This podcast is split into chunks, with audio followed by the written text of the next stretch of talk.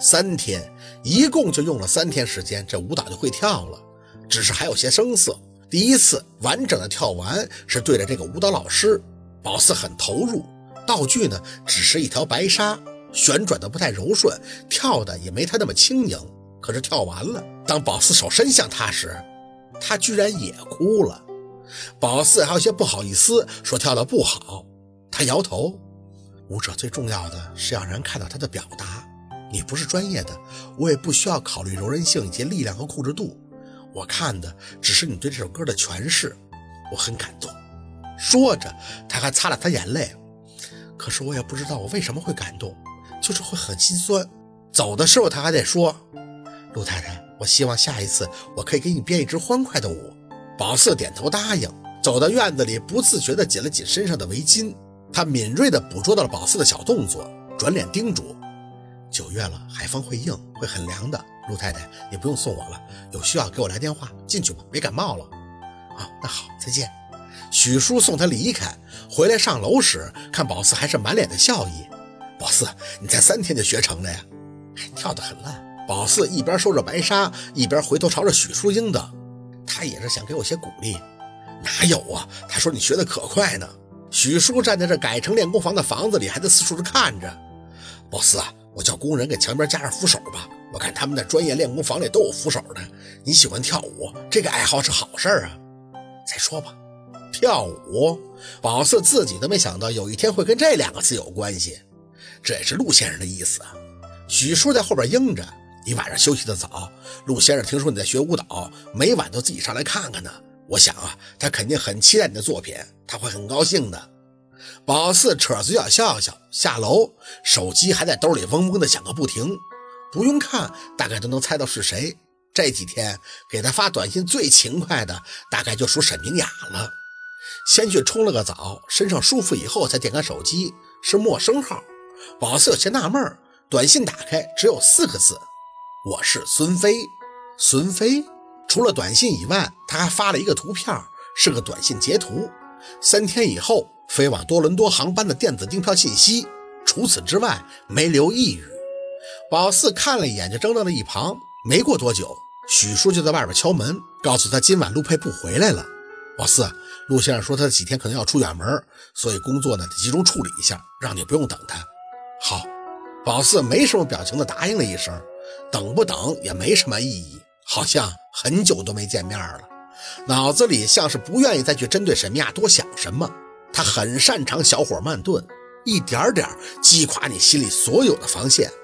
可宝四懒得去提醒他，他已经不在乎是否会被他煮熟了。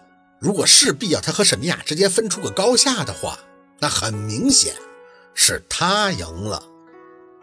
连过了两日，陆佩算是终于在晚饭时准点出现了。他依旧面无表情，进门以后是拉出椅子坐在宝四的餐桌对面。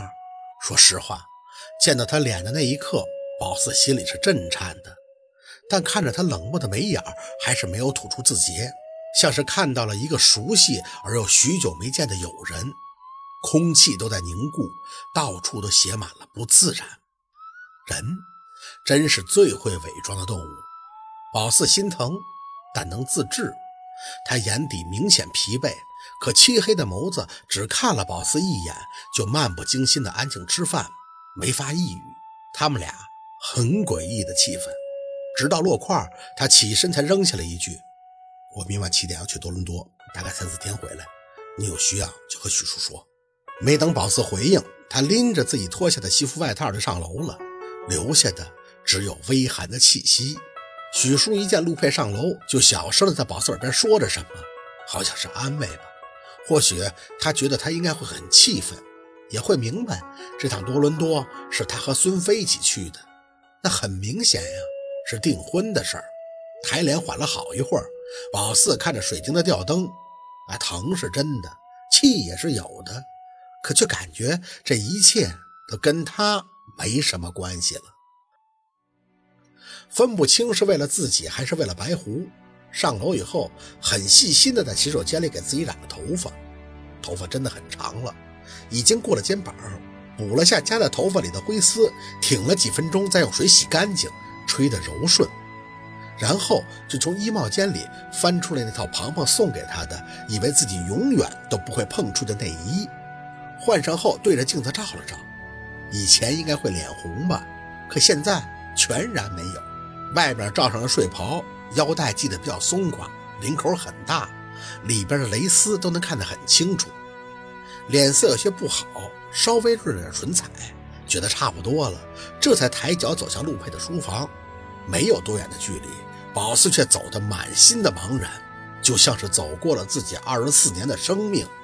敲门，咚咚两声后，传出陆佩低沉的男音：“进。”拧开把手，淡淡的烟味的迎面而来。他坐在那老板椅上，习惯性的慵懒坐姿，单手还置于自己的唇边。班桌上的笔记本开着，他手里则拿着一摞钉在一起的资料，正在认真的看。一个活人进来，眼皮儿都没抬。趁着这机会，宝四正好就仔细的打量他。黑色的衬衫扣子解开了四五颗，不同于正式穿着时的凌厉，松了几颗扣子后，反而露出了锁骨。再加上他那个坐姿和神态，很宜人的一道风景。宝四发现，性感这个词儿不光是可以给女人用的，男人也一样，尤其是在工作中不自觉流露出的，很迷人。你还要工作多久？听到宝四发声，他这才抬眼。啊，我差不多得到下半夜三四。他的话并没有说完，眉头微微一紧，就将目光定格在宝四的身上。你，我先睡吗？宝四轻声地问着。还是一起？陆佩很明显的疑惑，调整了一下自己的坐姿，认真地打量着宝四。宝四慢慢地抽开自己睡袍的腰带，敞开后看着他笑笑。我回去等你。转身，没等走出几步，背身就是一紧。陆佩在后边抱着宝四，你知不知道你在做什么？宝四牵着嘴角，抬手附到他的小臂上，柔声的说道：“忙完了？”陆佩的呼吸很明显的有些发沉，脸从后边看向宝四：“你不生我气了啊？”宝四没说话，点了下头，就拽着他，圈着他的胳膊，慢慢的拉住他的手，回头看着他笑笑：“忙完了吗？”陆佩眼底的眸光轻闪，想笑，却又觉得不可思议的看着宝四：“你真的不？那走。”宝四没给他探究的时间，也不想解释，拉着他的手，慢慢的向卧室走，走得很慢。宝四很享受这个过程，好像真的很久都没这么手拉手，两个人走在一起了。好，今天的故事就到这里，感谢您的收听。喜欢听白，好故事更加精彩。